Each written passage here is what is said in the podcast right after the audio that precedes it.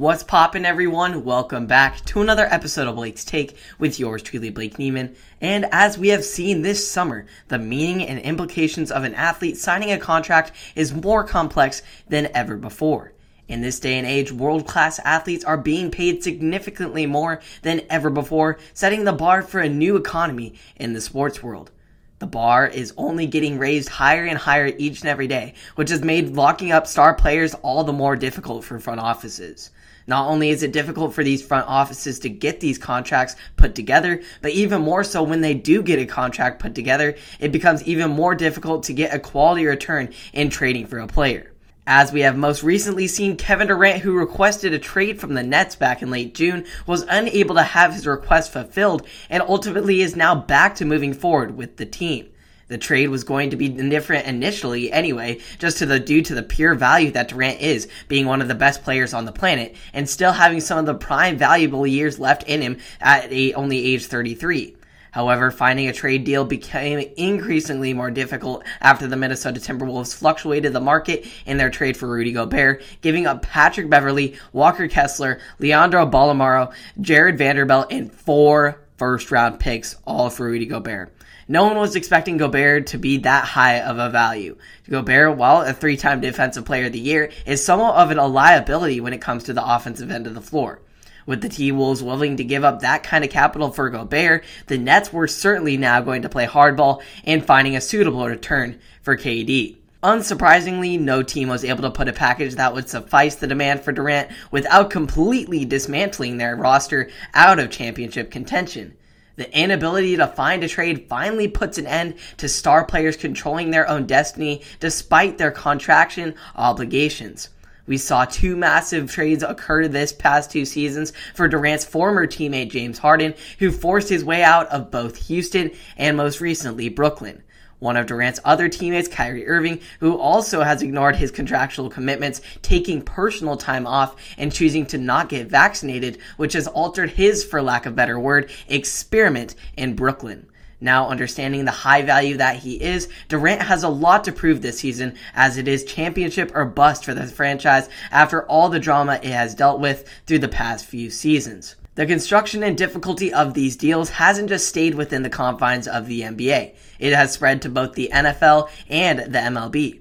This offseason in the National Football League has been an eventful one, especially for young quarterbacks in particular Kyler Murray, who got paid with a five year extension worth $230.5 million, including $160 million in guarantees.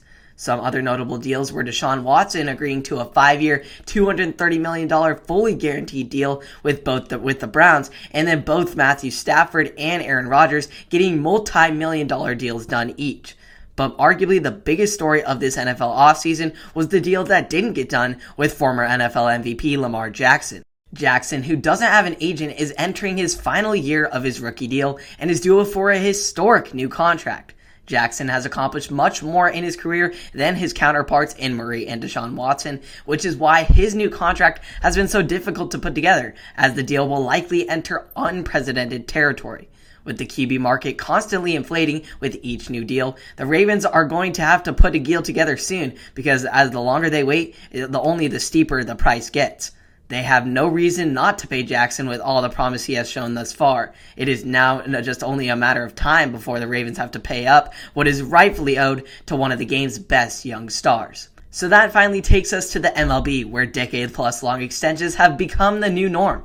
In July, World Series champion and home run derby champion Juan Soto was offered a 14 year, $475 million contract from the Washington Nationals. However, he turned down that offer and was thus immediately traded to the San Diego Padres, who gave up the bulk of their farm system to acquire Soto.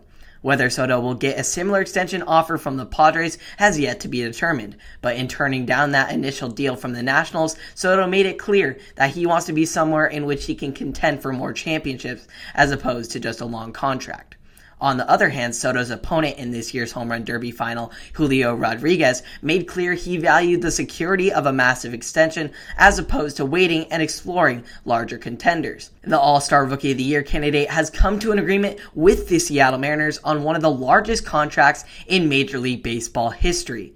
The Mariners and Rodriguez came to an agreement on a 12 year, $210 million guaranteed contract, which is the largest extension of any player who has been playing in the majors for less than two years. But it doesn't end there, as once the 12 years pass, Rodriguez can choose to opt in to a five year, $90 million player option. This would make the deal total out to a 17 year, $300 million deal. Did I already mention he hasn't even finished his rookie season yet? These recent contracts across all professional sports leagues are reshaping the landscape of sports and their value. Athletes these days are being paid unfathomable amounts of money and it is only continuing to grow. At what point will be there an economic limit to what these athletes can make?